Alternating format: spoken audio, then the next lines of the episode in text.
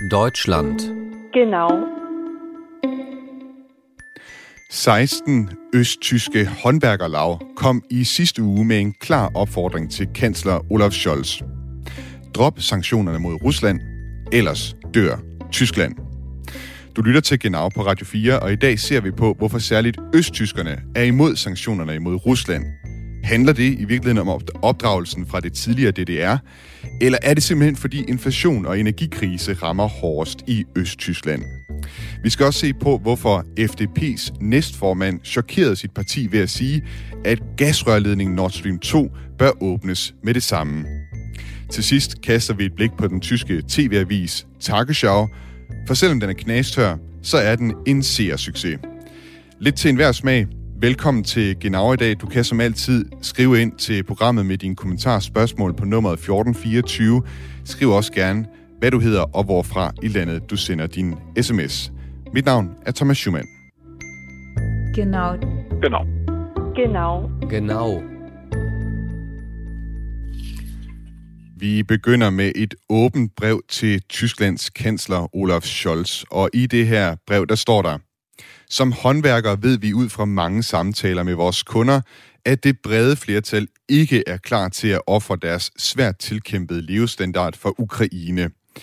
Det er heller ikke vores krig, står der i det her brev, som altså er blevet skrevet af 16 håndværkermestre fra den østtyske delstat Sachsen-Anhalt og adresseret til Olaf Scholz.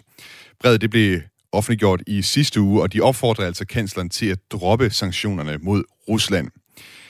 De her håndværkere, de er bekymrede for deres fremtid, de er bekymrede for deres børn og børnebørn, og for deres håndværkerforretning. De skriver eksempelvis, det rumsterer i Tyskland. Priserne stiger i tempo, så Otto normalindkomst, altså det man kan kalde en gennemsnitsborger i Tyskland, at Otto normalindkomst snart ikke kan betale for sit livsgrundlag. Håndværkerne de kommer med tre krav til Olaf Scholz. Dels så skal han droppe alle sanktionerne mod Rusland. Der skal indledes diplomatiske forhandlinger om at afslutte krigen. Og her der skriver håndværkerne, at man altså ikke kan regne med, at Krim kan vende tilbage til ukrainske hænder. Og så kræver de til sidst, at alle politiske beslutninger skal træffes ud fra en vurdering om, den nutz, det er nutzen für das deutsche Volk. Altså, man skal træffe beslutninger ud fra nytten for det tyske folk. Hvis ikke det sker, kan det gå grueligt galt for Tyskland, skriver håndværkerne. Faktisk så skriver de, vi taler her om Tysklands død. Forskellen mellem Øst- og Vesttyskland, kan man sige, er igen blevet tegnet sky- øh, skarpt op i Tyskland med krigen i Ukraine og sanktionerne mod Rusland. Ifølge en meningsmåling fra Analyseinstituttet Infratest DIMAP i juli, bakker 63 procent af vesttyskerne op mod sanktioner mod Rusland, selvom der er ulemper forbundet med det. 29 procent i Vesttyskland er imod. I Østtyskland, der ser det anderledes ud. Her bakker 39 procent op om sanktionerne, mens 51 procent er imod. De her meningsmålinger de er blevet bragt på den tyske hovedkanal ARD.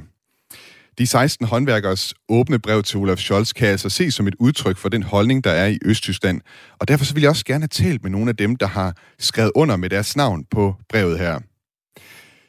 Det viste sig i at være noget sværere, end jeg troede. Faktisk så havde jeg i går en, aftalt et interview med en amts håndværkermester hos automekanikerlaget i Meersburg, Kværfurt. Men da jeg ringede til ham på det tidspunkt, vi havde aftalt, så sagde han, at han alligevel ikke vil give nogen kommentar. Og han vil heller ikke forklare, hvorfor han ikke vil give nogen kommentar, andet end at sige, at tingene i mellemtiden havde udviklet sig noget mærkeligt. Og det var altså reaktionerne fra nærmest alle de håndværkere, jeg fik fat i. Der var faktisk kun én blandt de 16 håndværkere, som ville tale med mig i går. Og vi lavede i går et 15 minutter langt interview. Super. Endelig lykkedes det, tænkte jeg. Men så fik jeg i går, en, i går aftes en uh, mail fra ham, hvor der stod, i mellemtiden er der sket en del. Jeg føler mig truet og er bekymret for min fremtid. Af den grund vil jeg bede dem om ikke at sende interviewet, for ikke at eskalere sagen yderligere. Her til morgen, der talte jeg med håndværkeren igen, som jeg havde lavet interviewet med, og jeg aftalte med ham, at han kan forblive anonym, og at jeg kun refererer det, som han sagde til mig i interviewet. Altså, jeg, jeg spiller ikke nogen af de klip, jeg lavede fra interviewet, øh, så hans stemme heller ikke kan genkendes her i radioen. Og han siger altså, eller det var det, han sagde til mig i interviewet i går, at han dagligt hører fra kunder, at de er bekymrede for fremtiden på grund af sanktionerne mod Rusland og den inflation og energiprisstigninger, det har medført. Jeg spurgte ham i går, om han virkelig mener det, som der står i brevet, at det handler om Tysklands død. Den formulering mente han nok var trukket noget skarpt op, men han kan se, at i den by, han bor i, der rejser nogle af virksomhederne væk, fordi de ikke har råd til de stigende energipriser. Det kan udløse en kædereaktion, hvis folk bliver arbejdsløse, og priserne bliver ved med at stige. I forhold til sanktionerne mod Rusland, så siger håndværkerne, at han faktisk var for sanktionerne til at starte med, men han kan ikke se, at sanktionerne virker. Han kan ikke se, at det skulle gå ukrainerne bedre på grund af sanktionerne, eller at russerne skulle begrænse deres krigsindsats.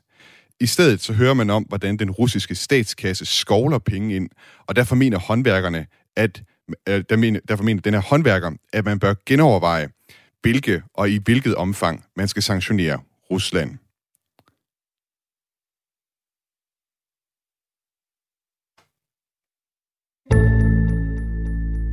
Ja, der fik jeg ikke lige spillet den skiller helt rigtigt. Vi håber, jeg kan få spillet dem rigtigt senere hen i udsendelsen. Nå, vi skal høre mere fra den øh, anonyme østtyske håndværker om lidt, men først så vil jeg dykke lidt mere ned i, hvorfor der er den her forskel i det hele taget mellem østtyskere og vesttyskere i forhold til modstanden mod sanktionerne. Og til at blive klogere på det, der har jeg inviteret Annette Herzog. Velkommen til Genau. Ja, hej Thomas. Du er forfatter til bogen Det der var, som øh, vi også har lavet en udsendelse om her i Genau. Det er altså en bog, der handler om din opvækst i DDR. Og jeg har inviteret dig med, for når man ser på debatten i Tyskland øh, om østtyskernes holdning til de her spørgsmål, så er der altså nogen, som forklarer den her forskel med, at øh, hvad kan man sige, ved at kigge tilbage på historien og se på, at øh, i det tidligere DDR, der havde man altså et andet forhold til, til Rusland. Annette Herzog, kan du fortælle lidt om, hvad det var for et billede, du og andre folk i DDR ligesom vokset op med af Rusland? Ja, altså jeg vil starte med at sige, at det dengang jo ikke kun var Rusland, men Sovjetunionen med alle de sovjetrepublikker, som ikke længere er en del af, af Sovjetunionen. Så, men vi kaldte dem alligevel russerne. Så, øh, vores barndom var jo præget øh, af, af det officielle billede, som var, at russerne eller Sovjetunionen var vores store ven. Vi kaldte dem sådan broder næsten. Vi var broderligt forbundet i, i det officielle sprog. Men øh, vi, vi, vi havde virkelig venskabelige øh, forhold til dem. Altså, jeg var pandevenner med russiske børn og fik mange russiske breve. Uh, vi lærte øh, russisk i skole fra 5. klasse. Vi voksede jo op også med russiske børnebøger. Og øh, vi så også øh, tit soldaterne i vores landsby. Altså jeg kan tydeligt huske de, de, de unge russiske mænd og soldater, der stod og ventede på lange militærkolonner, der skulle køre igennem vores landsby. Og hvordan vi børn gik hen til dem og snakkede med dem, og de var, de var meget søde. De viste os billeder af deres familier, og de gav os adresser af deres søskende, som vi kunne skrive breve til osv. Så, videre. så vi, vi, mødte, vi mødte øh, folk fra Sovjetunionen sådan, som børn, også som voksne. Der var jo samarbejde i virksomhederne med dem, så min far havde tit øh, besøg af nogle russer, russere eller, ja, der arbejdede i hans institut. Så vi kendte dem personligt, og øhm, altså opfattede dem også som øh, venlige og beskedne mennesker. Så det er noget, I har haft helt inde øh, på kroppen, må man sige. Øh, ja. Er det noget, som du øh, kan se har sat sig spor i folk? Ja, vi betragter det måske mere som mennesker, øhm, end bare sådan som Rusland som et land, som er et politisk stormagt eller en fjende. Vi har haft personlige forhold, det gør altid noget i forhold til et land. Når du er rejst i det og har mødt befolkningen, så får du mere et, et, et mere differentieret syn på, på dem og på landet. Som sagt, så talte jeg jo altså med en øh, håndværker, som skrev under på det her åbne brev til Olaf Scholz, hvor han og 15 andre håndværkere i Østtyskland altså opfordrer den tyske kansler til at droppe sanktionerne mod Rusland. Og som jeg også nævnte før, så har vi altså valgt at holde ham anonym, fordi han frygter for de konsekvenser, det vil have for hans forretning, hvis hans navn bliver nævnt i medierne. Jeg spurgte også ham, hvad han mener, altså i forhold til, om østtyskerne har et anderledes syn på Rusland end vesttyskerne. Og her der sagde han, at det godt kan tænkes, at historien har betydet, at østtyskerne stadig går rundt med et andet forhold til Rusland. Han peger også på, at i de sidste år af den kolde krig, der blev Rusland i Vesten opfattet som fjenden, og den opfattelse den er stærkere forankret i Vesttyskland, end den er i Østtyskland. Han siger, at østtyskerne måske er mere neutrale i deres opfattelse, og ikke sådan uden videre betragter russerne som de onde. Hvad tænker du om det, Annette Herzog? Ja, jeg tror, der er noget i det.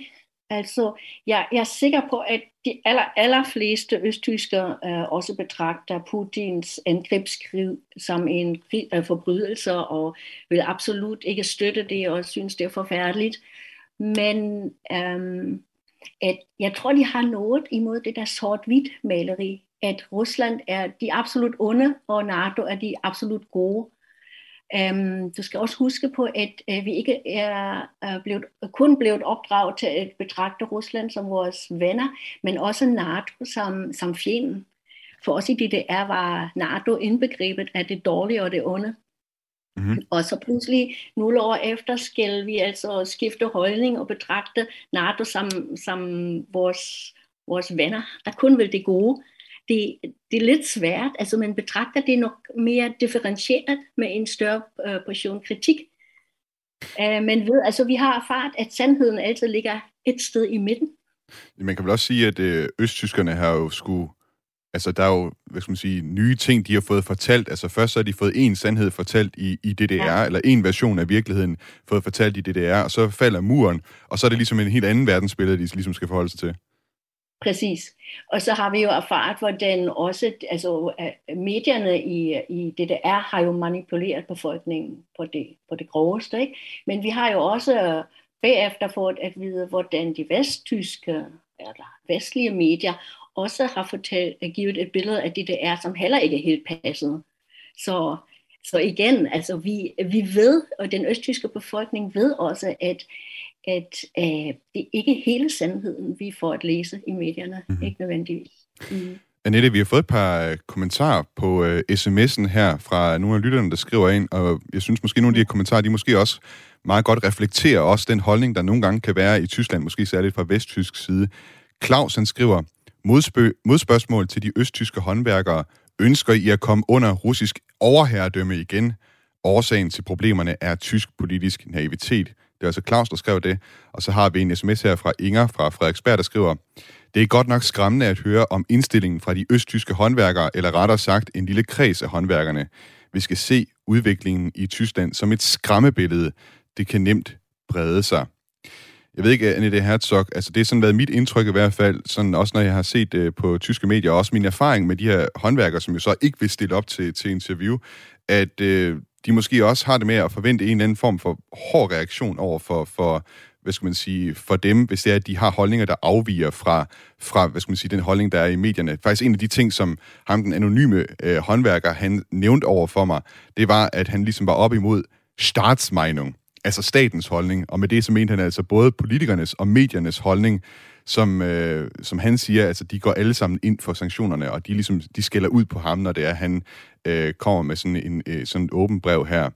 Det tænker jeg, det er vel også ret østtysk. Det hører vel også med til fortællingen i virkeligheden, det her med, at man, man også føler sig ramt tit, eller man føler sig ikke, man føler, man føler ikke, man kan udtrykke den holdning, man måske har i Østtyskland. Ja, ja det, skræmmer mig, uh, det skræmmer mig at høre, at han er blevet så bange for at ytre en mening, der, der afviger fra den officielle mening. altså det er en meget polariseret debat i Tyskland. Um, det har det også været med i forbindelse med corona, men, og det er det samme igen med Ukraine.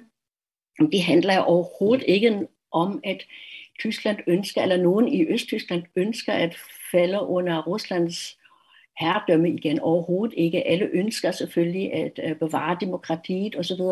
Men alligevel øhm, reagerer folk i Øst måske lidt mere, lidt mere øhm, øh, allergiske overfor, at de bliver, at de bliver påduttet en mening. De vil gerne også, også kunne sige noget, der afviger fra den officielle holdning. Ikke? Og så det må være tilladt at, at, at, at ytre en kritik, og at uh, måske komme med en mening, der, der, der maner til fornuft og til at genoverveje nogle, nogle ting. Um, så mm-hmm. Som, som... Det, at han, med at han bliver bange, det viser jo, hvor polariseret debatten er, og hvor farligt det er, eller hvor, hvor ja, intimiderende det er at ytre noget, der, der, der måske ikke er mm-hmm. det, der falder i den aktuelle officielle politiks øhm, syn på tingene. Og en af de ting, som han øh, nævnte over for mig også, som han bliver skudt i skoene, eller som han er blevet skudt i skoene i hvert fald, det er, at at, øh, at man så skulle være højreorienteret, hvis man har de her meninger. Det er jo også sådan en anklage, der jo ja. tit er, hvad kan man sige, fra måske særligt fra vesttyskere over for østtyskere, at de er mere højreorienterede, at der gemmer sig flere nynazister derovre og sådan noget, de stemmer mere på Alternative for Deutschland og sådan noget. Det tror jeg også sætter sig lidt spor hos dem. Øh, som sagt, øh, så kan man sige, en af grundene til, at vi tager det her op, det er altså også en meningsmåling fra den tyske hovedkanal ARD, som altså viser, at 51 procent af østtyskerne er imod sanktionerne, mens 39 procent bakker op. Det står altså i kontrast til, at man i Vesttyskland, der ser man, at det er 63 procent, der bakker op om sanktionerne, mens 29 procent er imod. Og Annette Herzog, du talte her øh, både sådan om hvis man siger, din egen erfaring og den måde, som folk i, Ø- i Østtyskland voksede op med russerne og deres syn på, øh, på, på Rusland. Men har du nogle andre forklaringer på, hvorfor vi ser den her forskel øh, mellem Øst- og Vesttyskland i spørgsmålet om sanktioner mod Rusland? Mm, jeg tror, at hoved, øh, hoved, øh, hovedgrunden øh, er, at øh, østtyskerne er fattigere end vesttyskerne. Og det er øh, et resultat af genforeningen hvor øh, mange skulle genopfinde sig selv, altså de allerfleste mistede deres arbejde, virksomheder blev lukket, og det er det, der, der kan ske nu. Um, I Tyskland er det jo ikke kun et spørgsmål om, at priserne på um, gas uh, for eksempel stiger, men om der overhovedet er gas og energi nok til at klare vinteren. Og så stiller spørgsmålet sig, skal det, øh, skal det spares på de private husholdninger? Skal folk komme til at fryse? Eller skal man uh, forsyne dem med varme og i stedet for lukke nogle virksomheder? Lukke, altså, og det er østtyskerne ekstremt bange for, fordi det har de oplevet en gang før, efter genforeningen, hvordan, hvordan alle virksomheder blev lukket ned. Og øh, hvis det sker igen, altså de synes også, at de er meget udsatte de har ikke opsparet så mange penge som vesttyskerne. Deres pensioner er mindre. De har aldrig øh, været i stand til at investere i samme grad som vesttyskerne, for eksempel i immobilier eller private øh, pensioner. Så de er mere udsatte. Øh, folk, der har noget i banken, de, de kan øh, håndtere en krise, en økonomisk krise bedre end dem, der ikke har. Så der er altså flere ting, der ligesom øh, spiller ind her. Dels, hvad kan man sige, øh, synet på russerne sådan fra opdragelsen i DDR, og så også, hvad kan man sige, selve livsgrundlaget over i øh, Østtyskland, som altså spiller ja. en faktor her. Ja. Annette, jeg er helt sikker på, at det er det sidste, der er det afgørende. Det er det, der er det afgørende. Ja. Annette Herzog, øh, tak fordi du vil være med i dag. Det var en fornøjelse. Tak. Altså forfatter til bogen øh, Det, der var, som handler om hendes øh, opvækst i Østtyskland.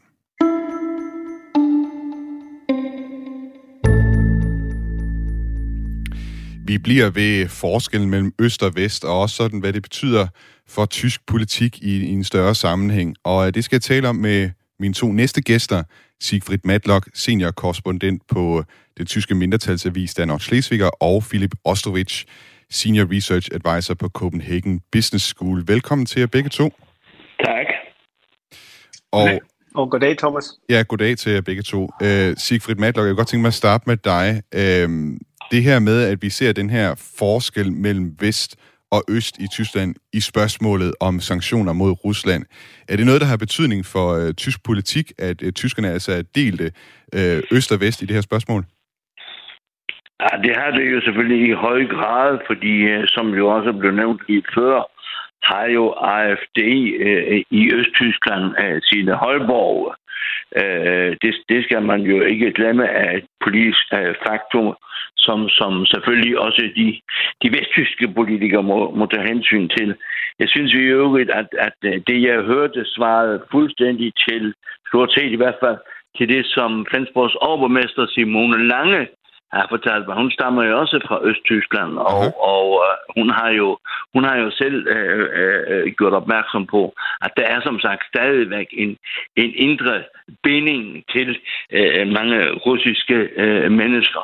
Men, men uh, politisk i hvert fald er det et, et problem, og uh, det hænger jo også sammen med uh, for eksempel, at uh, ministerpræsidenten i, i, i Sachsen, øh, Kretschmer fra, fra CDU, har jo øh, flere gange vist og udtalt sig kritisk i forhold til sit eget parti, også til forbundsregeringens øh, linje, og har jo øh, sagt det på, på den måde, han siger, jamen vi kan kun skabe fred med Rusland, så, så øh, han er også en, der, der ligesom tydeligt viser øh, en, en vis modvilje, i hvert fald mod, mod de sanktioner, som, som i øjeblikket øh, er, er, er besluttet. Mm-hmm. Philip Ostrovich, jeg kunne også godt tænke mig at høre din uh, kommentar på det her. Hvad, hvad, hvordan du ser det, hvor stor en betydning det har for tysk politik, den her deling, der er altså mellem øh, vesttyskere og østtyskere? Altså det har generelt en stor, uh, stor betydning, det er helt uh, enig i. Altså jeg, jeg er tur rundt med et foredrag om øh, uh, 30 år efter genforeningen af Tyskland uh, stedvæk delt, og det gælder ikke kun forholdet til, til Rusland og sanktionerne, men det gælder rigtig, rigtig mange uh, andre ting. Blandt andet at to tredjedel af, af østtysker føler sig som andenrangsborger i Tyskland. Og det er jo utrolig meget og, og forfærdeligt øh, for menneskerne. Så selvom der er gået 30 år, er der store substantielle forskelle, og især også, og det er jo det med Rusland også, det, det er emotionale forskelle, altså ideologiske forskelle. Det går rigtig, rigtig dybt ind i, i, i menneskernes øh, sjæl, og det tror jeg skal, skal øh, tysk politik være meget, meget opmærksom på. Og jeg synes også, det som, som Sigfrid sagde med, med AFD, altså det kan bluse meget, meget hurtigt op øh, igen, at øh, de får flere og flere tilhænger. Så ja, det har stor, stor betydning for tysk politik. Vi har fået et uh, spørgsmål. Undskyld, ja, Sigfrid, øh, jeg venter lige med dig, Sigfrid. Vi har lige et, sp- vi har lige et spørgsmål fra en, fra en lytter, som uh, skriver ind. Uh, det er Oliver fra Svendborg, der har en kommentar her, skriver, et spørgsmål omkring Østtysklands frygt for inflationen. Er det ikke Rusland, er det ikke det, Rusland gerne vil have? Altså, at vi frygter at miste vores levestil så meget, at vi lemper sanktionerne. Øh, det kan være, du kan øh, svare på det, Sigfrid Matlock, om, om der ligesom er den frygt i Tyskland også, at, at der ligesom er så voks, en voksende del af befolkningen, som, som frygter nedgang i levestandard, så man altså bliver nødt til at opgive sanktioner eller give indrømmelser her. Den er der uden tvivl, og det er klart, at når situationen øh, bliver skærpet, eksempelvis, hvis det virkelig kommer øh, til, til en, en, en totalt uh, gav, som man siger, altså en, en, en worst scenario, uh, så, så vil uh, disse kræfter selvfølgelig også vinde overhånd i, i, i den vesttyske uh, befolkning. Jeg vil lige tilføje én ting i forhold til det, vi talte om, mm. om, om Østtyskland. Det er, vi ser et, et, et for det første et skæld mellem de ældre og de yngre. Altså de yngres holdning i Østtyskland er ikke øh, meget forskellig fra den, som jævnaldrende tænker i, i, i Vesttyskland overfor Putin. Det andet er, at man jo ikke skal glemme med alle de faktorer, forskellige faktorer, som selvfølgelig spiller ind også 30 år efter, at øh, demokratiet i Østtyskland har selvfølgelig ikke den rådfæstning, som den har fået øh, i øh, Vesttyskland, øh, takket ved, jeg næsten sagt, også vestlig hjælp, fordi der har man altså haft to Øh, øh, af de værste, øh, verdens værste systemer, med både nazisme og, og kommunisme. Og, og, og det er simpelthen et generationsspørgsmål, før også den der demokratiske forankring i befolkningen øh, slår igen. Mm-hmm. Vi hørte tidligere fra Annette Herzog, altså øh, også komme med hendes øh, forklaring på dels altså, øh, hvor, hvor stor en rolle Rusland spillede i, i det tidligere DDR, og så også, hvad hun selv mener ligesom er den afgørende faktor for østtyskernes holdning i dag. Det mente hun var de økonomiske hensyn. Philip Ostrovich, helt kort, øh, er det også sådan, du ser det? Er det, er det, er det økonomien, der ligesom øh, har betydning her for østtyskernes øh, holdning i forhold til sanktionerne? Altså, jeg tror også, at det historiske er rigtig vigtigt. Rusland er øh, øh, broderfolket og har været det i mange, mange årtier. Og selvom man kunne sige, at Rusland var besættelsesmagten og bestemte øh, systemet i Østtyskland, så er der altså en meget, meget tættere forhold mellem østtysker og, og russer. Og det, jeg tror, det er øh, afgørende. Det økonomiske spiller ind, men jeg tror, det afgørende øh, for de her tal, vi ser, det er faktisk den der følelse stedvæk, at NATO og Vesten, det er ikke de gode, og, og, og Rusland, det er sådan set vores, øh, vores gode venner på en måde. Altså, der hænger simpelthen noget tilbage efter, hvad skal man sige, det billede, man også fik øh, før, før murens fald, at, øh, at det, er, det er Vesten og NATO, der måske er, øh, også kan være de onde i virkeligheden. Absolut, og det ser uh, Annette jo også, og, og det, mm. det er mhm. skræmmende, hvis man tænker på, at det er sådan set Rusland som ja. besættelsesmagt, uh, der har været i, i Østtyskland, men alligevel ja. er der et, et, et, et forhold, der er præget af venskab ja. uh, på en måde, og, og det hænger uh, stadigvæk uh, ja. efter, eller hvad man siger. Sigurd Madlok og Philip Osovic, I bliver hængende lidt endnu, selvom vi altså skal til at skifte emne. Om lidt, der skal vi nemlig se på øh, energipriser og særligt om gas og politik, for i sidste uge, der kom næstformanden for regeringspartiet FDP, Wolfgang Kubicki, med lidt af en overraskelse. Han vil åbne for gasrørledningen Nord Stream 2, et projekt, som ellers var lagt fuldstændig på is af den tyske regering. Det er efter et kort nyhedsoverblik, som vi får her.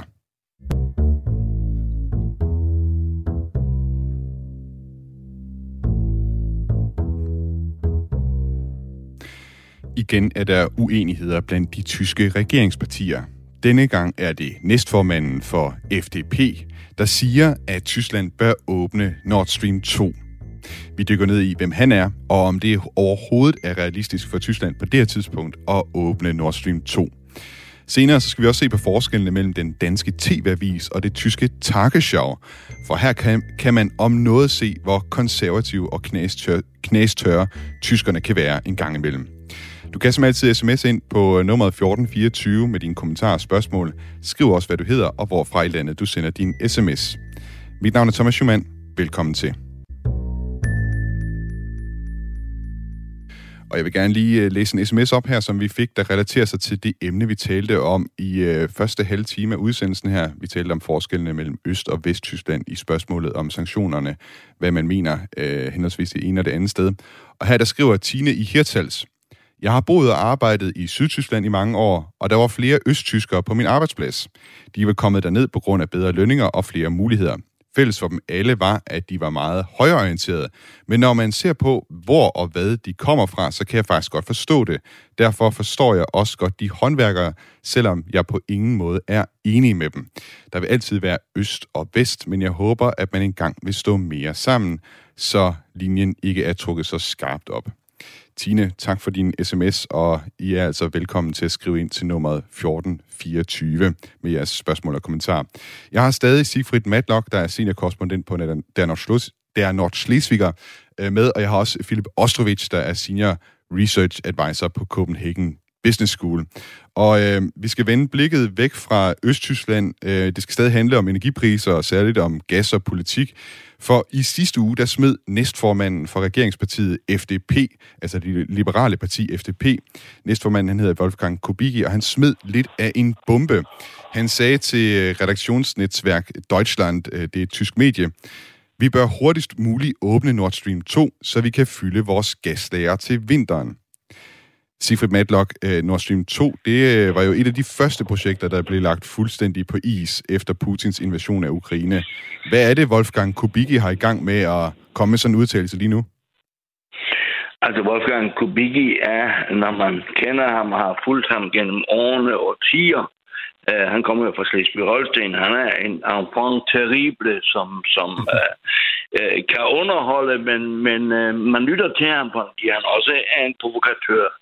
Og øh, Wolfgang Kubicki har selvfølgelig her, ligesom i andre spørgsmål, for eksempel om corona, en helt anden holdning end, end, end partiet.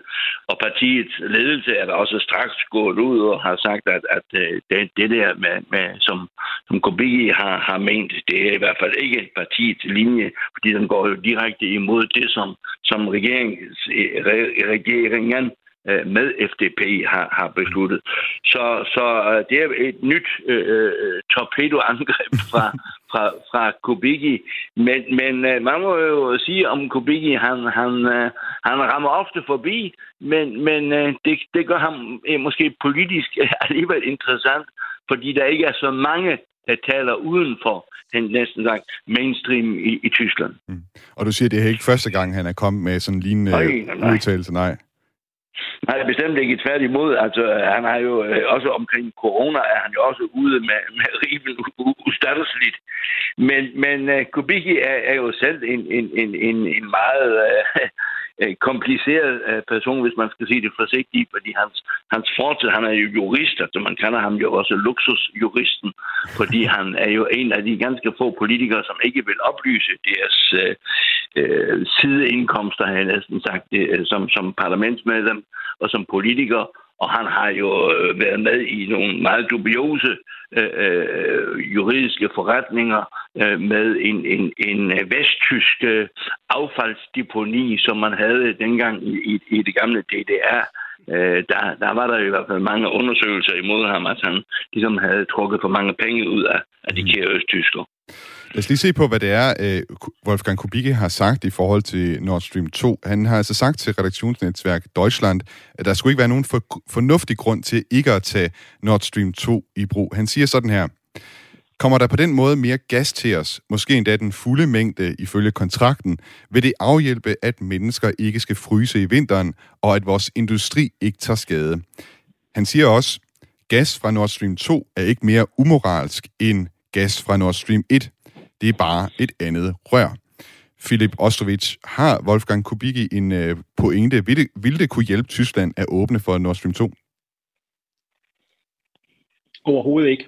Og det er fuldstændig uh, idiotisk øh, uh, savligt set, hvad han, hvad han siger, fordi altså, russerne leverer en særlig mængde uh, gas til Tyskland. Om de gør det via Nord Stream øh, 1 eller Nord Stream øh, 2, det er fuldstændig uh, lige meget. Så, så vi kan sagtens åbne den, den pipeline, men så skruer de ned til, i forhold til den mængde, som de sender gennem Nord Stream 2, uh, skruer de ned i Nord Stream 1. Så, så det er jo et rør, og det er ikke fuldt belastet lige nu. Det er kun en, en, en, en relativt småt andel. Jeg mener, de leverer sådan 20 procent af kapaciteten eller sådan noget. Så, så vi har i øjeblikket ikke brug for Nord Stream 2. Og den der, den der idé øh, om, at der kommer mere gas, øh, hvis vi åbner øh, den pipeline, det er fuldstændig vrøvl, øh, øh kan man sige. Det eneste der i det er, det vil jo være et signal over for Rusland, som måske kan, kan gøre Putin øh, lidt, mere, lidt mere positivt stemt over for Tyskland, og så, så muligvis kommer de så til at levere lidt øh, mere gas. Mm-hmm. Det er det eneste der i det. Men, men rent teknisk set, vi har ikke brug for to pipelines øh, i øjeblikket, fordi øh, Nord Stream 1 øh, kun er, er sådan set brugt i et mindre grad. Så, så, så, så rent øh, teknisk er det vrøvl. Ja. Og Philip, når du udtaler dig så øh, skarpt her, så skal man måske også lige have med i baghovedet, at du er altså projektkoordinator for Copenhagen School of Energy Infrastructure på CBS, og du også sidder og arbejder med netop det her øh, gasspørgsmål, så det er noget, du ligesom øh, har sat dig ind i sagerne omkring. Det Præcis, og jeg har selv været på byggepladsen til, til, til pipeline øh, faktisk øh, før og så videre, så, så jeg kender udmærket projektet. Jeg kender også de pipelines faktisk i Tyskland, der ligger bagved og så videre. Så øh, Kubicki har altid været en, en på tysk siger man, schillernde personlighed og han har også advokeret for, for ophævelse af sanktionerne mod Rusland i 2018, og, og fik sådan set en, en, en, en stor øh, uh, losing uh, øh, for det i sit eget parti. Så, så det ligger fint i tråden, hvad han, hvad han uh, ellers siger. Og reaktionen fra hans eget parti, det har også uh, været skarp. Uh, FDP's generalsekretær Bijan Sarai, han siger til nyhedsmagasinet Spiegel, at det var rigtigt at droppe Nord Stream 2, og at FDP satser på at importere gas fra andre lande og lave terminaler til flydende naturgas og livstidsforlænge atomkraftværkerne. Og han siger også, at, at enheden blandt EU og NATO-landene ikke må sættes over styr ved at åbne for Nord Stream 2. FDP's forsvarsekspert Marie Agnes Strack-Zimmermann, øh, hun siger ligeledes, øh, altså Kubicki imod, hun siger, Nord Stream 2 er død, der må ikke være nogen opbakning til russiske krigsforbrydelser. Jeg talte også i går med Gytte Jensen. Hun er medlem af forbundsdagen for FDP øh, og er næstformand for forbundsdagsgruppen. Og jeg spurgte hende, hvordan hun forklarer, at Wolfgang Kubicki kan komme med en udtalelse, som på den her måde strider mod både partiet og den tyske regeringslinje. Naja, also wir sind ja in erster Linie ein, eine Partei, in der ähm, es keine Denkverbote gibt und deswegen kann Wolfgang Kubicki natürlich diese Äußerungen auch tun. Ähm, eine Beschlusslage dazu haben wir aber in der Partei noch in der Fraktion nicht. Und deswegen ähm, glaube ich, ist es wichtig, dass man das auch herausstellt und ähm, dass die Fraktion und auch die Partei derzeit nicht an dieser Beschlusslage rütteln will. Und ähm, er kann es äußern. Er muss dann eben damit rechnen, ähm, dass das passiert, was gerade passiert. Ja, hun siger altså her, Gytte Jensen, at øh, FDP er et parti uden denkverbote, altså uden tankeforbud, eller måske meningsforbud, kunne man også oversætte det med. Og derfor så kan Kubicki altså sige, hvad han vil. Øh, Gytte Jensen siger så også, at man i partiet ikke har taget endelig stilling til spørgsmålet, og det mener hun også er vigtigt at vise. Øh, så han kan altså sige, hvad han mener, men han skal samtidig regne med den medfart, udtalelserne har fået fra hans øh, partifælder. Jeg tænkte på, øh, Filip Ostovic, hvis vi nu lavede eksperimentet og siger, at Tyskland åbner for Nord Stream 2, hvad vil det så betyde for Tyskland? Ja, jeg tror, det, det er den, den politiske vinkling, som, som de fleste politikere også siger. Altså, det handler om et positivt uh, signal over for Rusland, hvis man gør det. Og det vil komme til et helt forkert uh, tidspunkt lige nu politisk set, også i forhold til andre EU-lande og, og NATO. Du, du skal huske på, at der er rigtig mange EU-lande, der nu i solidaritet med Tyskland skal spare 15 procent af deres gasforbrug. Og det er jo, hvis man, hvis man ser det sådan, sådan rent øh, politisk set, altså Tyskland har begået en fejl ved at gøre sig øh, øh, uh, afhængig af Rusland. Nu skal også andre EU-lande bløde for det hvis man siger det sådan lidt, lidt øh, øh, polemisk. Og hvis man nu begynder øh, at pille ved, ved Nord Stream 2 alene, signalet, øh, som hænger sammen med det, vil være katastrofalt øh, i forhold til, til EU, NATO og, og vores allierede. Så, så det, det kommer slet ikke på tale, det her. Mm-hmm.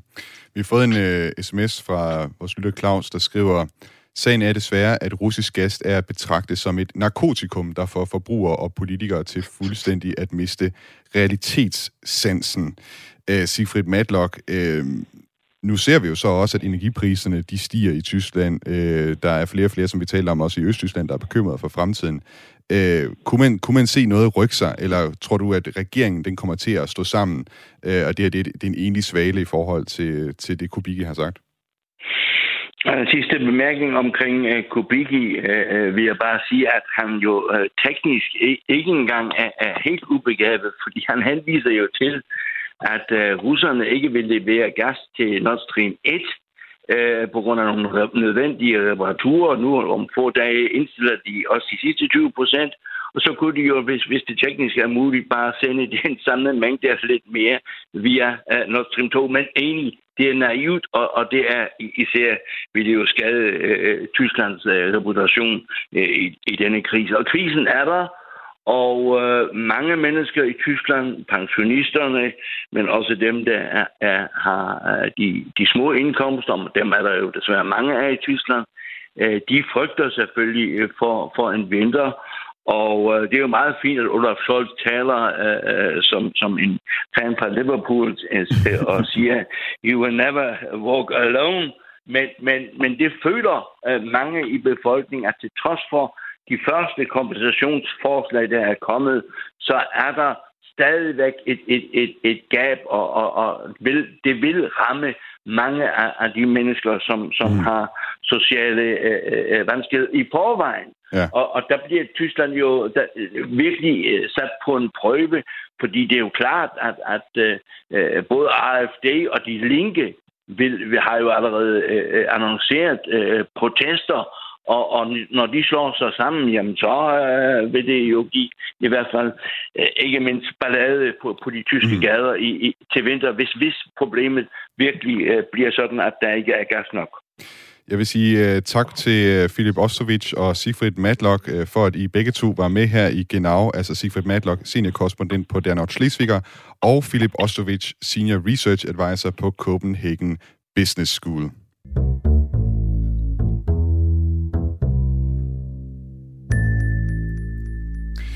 De historier, vi her på Genau dækker, dem får vi som oftest fra de tyske medier. Og et af, de, et af det tyske medielandskabs flagskibe, det er den tyske tv-avis, eller det, der hedder Tagesschau, som bliver sendt øh, hver dag klokken klokken 8 på Public Service-kanalen Das Erste.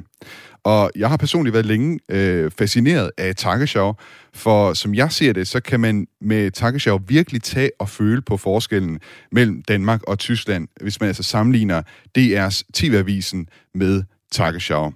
Det skal jeg tale med Norbert Wildermuth om. Velkommen til, Norbert. Det skal de se. Har vi der med, Norbert? Kan du høre ja, mig? kan du høre mig? Godmorgen. Ja, ja goddag. Jeg kan høre dig nu. Tak fordi du var med, Norbert. Ja, tak. Øh, du, er, du er lektor i kommunikation ved øh, Roskilde Universitet, og du har tidligere arbejdet for Deutsche Welles nyhedsjournal og ARD's og NDR's Skandinavien-studie i Stockholm. Og øh, nu er det jo radio, øh, vi taler om i dag, så det kan være svært at sådan give hele billedet, når vi skal tale om øh, tv-udsendelser. Men jeg tænkte altså til at starte med, om ikke vi kunne lave en kort analyse af, hvor forskelligt man i Tyskland og Danmark griber henholdsvis Tagesschau og TV-avisen an. Lad os lige prøve først med at opfriske øh, for lytterne, hvordan det lyder, når DR's TV-avisen den går på. Det kommer sådan her.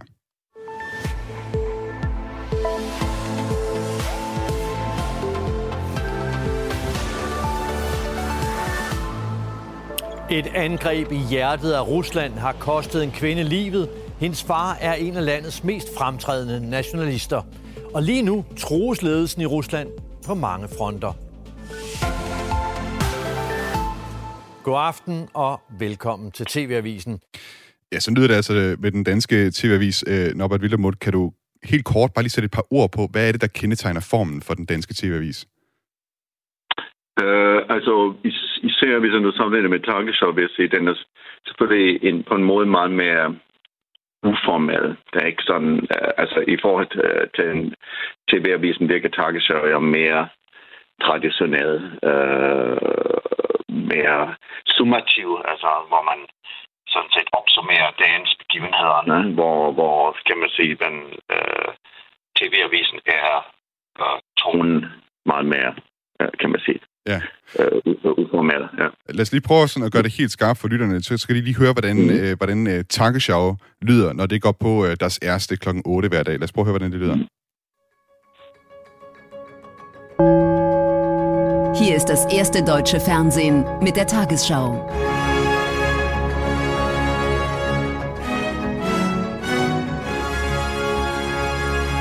Heute im Studio Thorsten Schröder. Guten Abend, meine Damen und Herren. Ich begrüße Sie zur Tagesschau. Ja, øh, man kan i hvert fald høre, lydmæssigt er der noget af en forskel, og der er jo heller ikke sådan en, hvad skal man sige, en teaser for, hvad den første historie er i, mm. i, øh, i nyhederne, og så får man den her meget formelle hilsen, Ich begrüße Sie zur Tagesschau. Jeg hilser mm. dem velkommen til Tagesschau, som uh, verden siger her. Uh, Norbert, du kender jo det tyske Tagesschau sådan mere eller mindre ja. ud og ind. Uh, kan du ikke sådan prøve at beskrive for lytterne, hvad er det, man ser, når man ser Tagesschau på tysk tv? Uh, og nu taler vi om uh, hovedudsendelsen kl. Ja, 8 om kl. aftenen. 8 om aftenen, yes. Det har jo flere tageshow, ja. det korter fra gennem hele dagen og om eftermiddagen, især hverdagene. Uh, men uh, jamen, jeg tror, det var 2014, de ændrede, ændrede deres design med en, med en stor baggrundsskærm, uh, men Øh, det vi måske vil lægge mærke til, det er for eksempel, der er ikke nogen dobbeltmoderation. Man holder stadigvæk fast i en, en moderator, og det er ret sådan frontal uh, stadigvæk øh, øh, visualiseret. Øh, man har også stadigvæk, altså man læser nu om dagen fra teleprompteren, der var, tror jeg, Tagesschau en af de sidste, der gik over til det, altså i forhold til andre øh, store nyhedskanaler i andre lande i Europa, eller øh, næsten på verdensplan. Men man har stadigvæk, øh, øh, altså taget som backup, øh, Øh, pladerne med uh, script i, på, på skri- skrivebordet. Det ligner næsten så lidt en skrivebord. Så jeg, jeg tror, det hele virker måske for en dansk seer, man vent øh, til noget andet mere statisk, mere frontal, mere forlautbarungsjournalismus, ne? altså det man siger på tysk. Altså, men uh, selvom der er sket forandringer selvfølgelig. Ja. Ja, hvad, hvad mener du med forlautbarungs? Er det sådan, at det er, det er mere sådan, at meldinger, end at man sådan prøver, hvad skal man sige, at gøre historierne levende, så er det sådan mere telegramagtigt måske? Der kommer i hvert fald traditionen, øh, øh, altså det peger traditionen imod det også øh, på grund af, man må jo lægge mærke til, at det er en kortere format. Altså man, den typisk på 15 minutter, tv-avisen er jo længere, øh, hvor den allermarkanteste altså, forskel, altså hvor man er på Danmark kan bruge fem minutter for vejrudsigten til sidst. Altså, der, der kommer den jo en meget kortere version, for eksempel i Tyskland. Det vil sige, det er mere så en... øh, her får de 15 minutter alle de væsentlige ting, der sker i dag. Bortset fra økonomien, det er en særskilt øh, program øh, på 3-4 minutter, der kommer for, før klokken 20, ne, med afbrudt den reklameblok. Med forlovbaring mener den, øh, den øh, oprindeligt var det altså sådan øh, opsummerende de vigtigste begivenheder i Tyskland i løbet af dagen, og den har den stadig lidt præg på, selvom man har en øh, også forandret sig i retning af en, en højere grad end human touch og personalisering. Dog ikke i den grad. Jeg mener, at danske nyhedsmedier har en høj grad øh, i deres fortællinger. Altså, der, der, man kan jo næsten ikke fortælle en historie, uden at man eksemplificerer det med en, og personaliserer det med, øh, i, i en fremstilling. Jeg talte øh, i går med Markus øh, Bornheim. Han er chefredaktør på ARD Aktuel. Det er altså den redaktion, der laver Tagesschau på deres ærste. Og jeg spurgte ham, hvordan han tror, de tyske seere vil reagere, hvis øh, uh, Tagesschau brugte samme format som øh, uh, DR's TV-avisen. Uh, ah, ich glaube, die würden sich ein Stück weit erschrecken, wenn uh, die Tagesschau um 20 Uhr so daherkäme. Um, ähm, Äh, auf, also ich sag mal so, für den, für den Tagesschau-Fan, äh, den wir jeden Abend so um 20 Uhr äh, haben, der vor dem Fernseher sitzt, ähm, käme wahrscheinlich diese dänische Art... Ähm ja, han siger i klippet her, at øh, de tyske serier, de vil nok få sig lidt af et chok, For, øh, og for Tagesschau-fanen, altså for de fans, der er Tagesschau i Tyskland, der vil den danske måde nok virke meget amerikansk. Øh, han siger, at Tagesschau har noget klassisk tysk over sig. Man kalder det også for den gamle tante Tagesschau. Og godt nok så siger folk i øh, meningsmålingerne over for ARD, at øh, Tagesschau kan virke noget konservativt, men der er altså stadig den her følelse af, at det er Tante Tagesschau, som er et medlem af familien. Han øh, fortalte mig også, at øh, det rammer en nerve hos tyskerne om, hvordan de ser fjernsyn. De vil gerne have, at det virker lidt som en klassisk tysk embedsmand, der stiller sig op foran skærmen. Øh, Norbert Wildermuth, øh, hvad siger du til det? Ja, jeg, vil egentlig, øh, jeg er enig med det men jeg vil komplementere, altså øh, jeg tror, at talchef, øh, altså konkurrerende af talechef øh, Helmut Thomas sagde engang, at de tageshow er ikke nogen udsendelse, det er rene bane uh, man kunne lige så godt læse den på latin, altså der overdrev han lidt. Uh, og, og dermed sagde han jo egentlig, altså man har, tror jeg, i alt de mange årtier, den har eksisteret, har man ikke uh, flyttet uh, uh, tidspunkten, for eksempel. Det er klokken 20, der starter uh, aftenen. Altså når man siger, det er der, børnene skal lægge i seng, for det er når dermed, uh, dermed gjorde vi over fra madlavning og alt det praktiske til og hygge os. Nå, det starter med takkesag, og man har altid holdt fast i det. Andre kanaler har prøvet at udfordre det tidspunkten, men det lykkes aldrig. De sådan uh, går tilbage eller på tidligere. Og, og, uh, så det tror jeg meget uh, rigtigt, det er et uh, indlejr i den altså mm. den mm-hmm. tyske kultur, og det bliver det, det er ikke bare formen, der er en bestemt form, men den blev også altså vane, tradition øh, over mange årtierne. Der, der, øh, derfor vil de seerne nok reagere, mange ser øh, øh, kritisk, hvis der er for, øh, for markante forandringer ja. på området. Jeg fik også det indtryk om, at uh, Tagesschau på mange måder handler om traditioner. Det var også noget af det, jeg spurgte uh, Markus Bornheim ind til. Die Tagesschau wird ja dieses Jahr 70 Jahre alt. Und es ist niemals in den letzten 70 Jahren die Tagesschau so verändert worden, dass man gesagt hat, ihr geht, ihr, ihr seid jetzt auf einmal plötzlich Ja, han siger altså her, at Tagesschau i år fylder 70 år, og i de 70 år har der aldrig været sådan store forandringer. I hvert fald ikke så store forandringer, man kan sige, at de er blevet moderne eller følger tidsånden. Det er samme musik som for 70 år siden, måske med et lidt andet øh, arrangement. Og når der endelig er forandringer i Tagesschau, så er det meget små forandringer. Farven det er stadig den samme blå, og tv-verden har altid slips på. Det er altså meget konservativt. Han fortalte mig også, at i forhold til de kvindelige værter, så var det sådan inden for, indtil for nylig, at der skulle de gerne være i business suit. Øh, det har så ændret sig en smule. Det har man øh, gjort det en lille smule, løsnet det en lille smule op, for ligesom også at følge moden øh, mere. Jeg var lidt nysgerrig på det her med, at man altså ikke har ændret i formatet siden Takeshaw gik på tilbage i 50'erne. Det vil jeg gerne efterprøve, om det nu også var rigtigt. Så jeg gik tilbage i arkiverne og fandt nogle af de gamle introer for Tagesschau for lige at høre, om, øh, om det rent faktisk stemmer. Hier ist das deutsche Fernsehen mit der Tagesschau. Anschließend die Wetterkarte.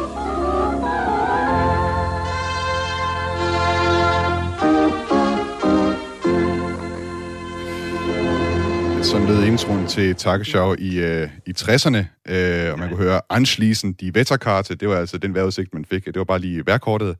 Vi kan lige høre, hvordan uh, Tagesschau det lød tilbage i 80'erne. Hier ist das deutsche Fernsehen mit der Tagesschau.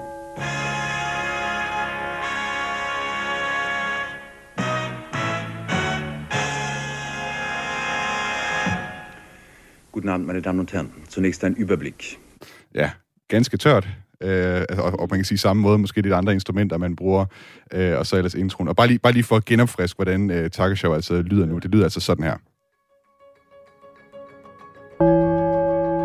Hier ist das erste deutsche Fernsehen mit der Tagesschau. Ja, man holder sig altså rigtig meget til traditionen, må man sige her. Norbert uh, Wildermuth, hvordan, forklar, hvordan forklarer du, at man holder sig så meget til formerne i Tyskland? Uh, jeg, jeg, jeg tror, vi må passe på, at vi ikke kigger bare på Tagesschau og udsendelsen, hovedudsendelsen fra kl. 20 og generaliserer ud fra det. Mm-hmm. Fordi man må sige, jeg tror, innovation sker i de andre nyhedsudsendelser, der kommer øh, tid øh, udover. Altså det var for, for nogle årtier tilbage, var det kun kl. 20 nyhederne, og så kom der kl. 17, og så kom der morgenmagasin og middagmagasin og tagesthemen og nachtmagasin. Så jeg tror egentlig, hvis man vil kigge, hvor der sker forandringer og opblødning, altså helt klart, at morgen-tv er jo meget mere den der selskabelige dialog mellem to moderatorer, og, og, og hvor man ser forandringer der.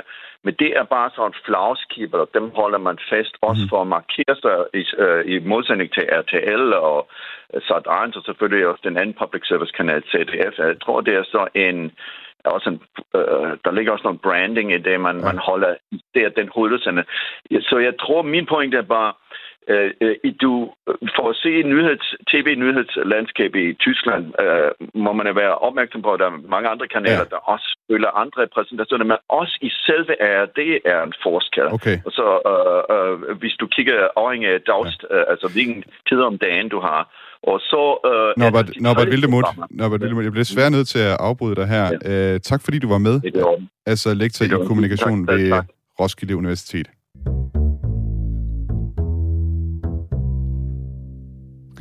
Du lytter til Genau på Radio 4, tilrettelagt af Niklas Erbelov Dein, redaktør Camilla Høj Eggers. Mit navn er Thomas Schumann. Jeg vil anbefale dig at downloade Radio 4's app, så kan du altid få en øh, opdatering, når det er, vi har næste udsendelse af Genau med. Tak fordi du lyttede med. Auf Wiederhören.